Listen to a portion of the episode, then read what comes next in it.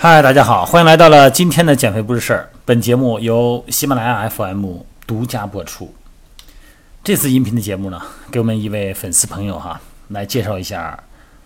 年龄大了以后我们身体出现的肌肉变化。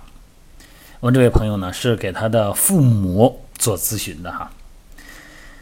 作为普通人哈，即使是健康人群。那么在老年阶段呢，也会出现肌肉收缩的强度啊、功率啊和速度的降低。虽然这些变化呢可能很小哈，但是他们在人年龄很大的时候呢，变化的会非常明显，而且呢是可测量的。因为相对于速度的这个肌肉收缩速度损失，老年人呢通常呢会在功率，也就是力与速度的乘积哈这方面呢表现出比最大力量更大的损失。虽然变化存在着很大的差异哈，但是基本上呢，在六十岁以后，健康老年人的最大强度呢，会每十年减弱大概百分之十，在七十五岁以后会发生更快的减弱，和上肢相比哈，强度损失通常是在下肢的肌肉，你比方说股四头肌啊，这个是最明显哈，如果明显的话哈。那么下肢的弱化会影响咱们生活所需要的功能，比方说正常的行走，比方说从椅子上站起来。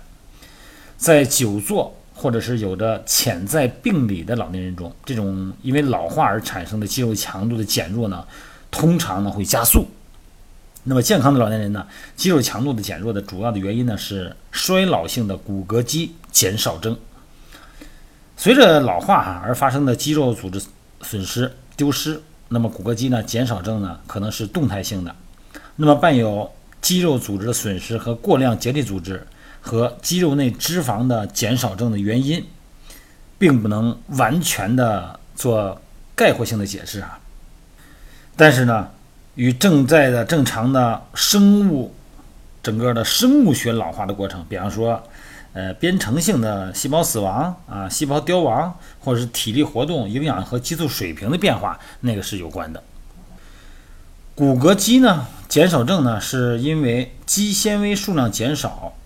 和所有纤维萎缩造成的。那么相关的运动单位的逐渐的消退哈，导致纤维数量的损失。那么利用咱们肌肉的活体检查进行初步的研究哈，目前的科学能够。监测到的项目呢，一些认知，那就是老年人的二型，也就是快缩型的哈，快速收缩的肌纤维存在的选择性的损失。那么二型和一型的肌纤维的比例通常可维持到老年时期，那么至少在健康的成年人中呢是如此这样的。但是呢，和成年人年轻人相比哈，因为二型这个肌纤维，就说所谓的快速收缩的肌纤维的。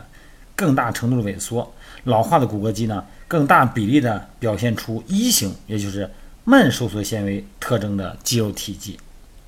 如果要是比较一个年轻人，哎，和一位相对年老的人的染色肌肉纤维横截面时，那么这个现象呢就非常明显了。年轻人和老年人的肌纤维都采用相似的纤维分裂的方法进行染色。那么中老年人的肌肉的横截面呢，所有的纤维呢都比年轻人纤维小，尤其是二型纤维，就是快速收缩纤维，爆发力呢就明显降低了嘛。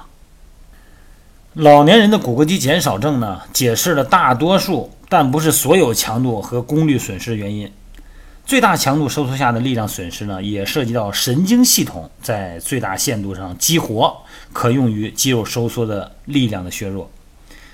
当练习哈咱们的正常的抗阻力训练得当的时候，那么一些老年人呢可以进行在接近年轻人的强度上训练，而且呢拥有他们的肌肉啊，在临床上啊，这在对老年人的力量进行初步评估的过程呢，可能是一个非常重要的因素。和老化的相关的肌肉形态学变化啊，可对一些老年人有效完成日常活动的能力产生巨大的影响。那么幸运的是哈，老化本身呢，并不会在很大程度上改变神经肌肉系统的可塑性。强度训练呢，可以在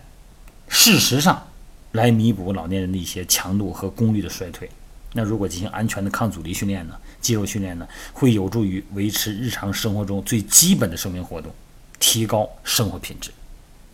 说到这儿呢，又让我脑海里边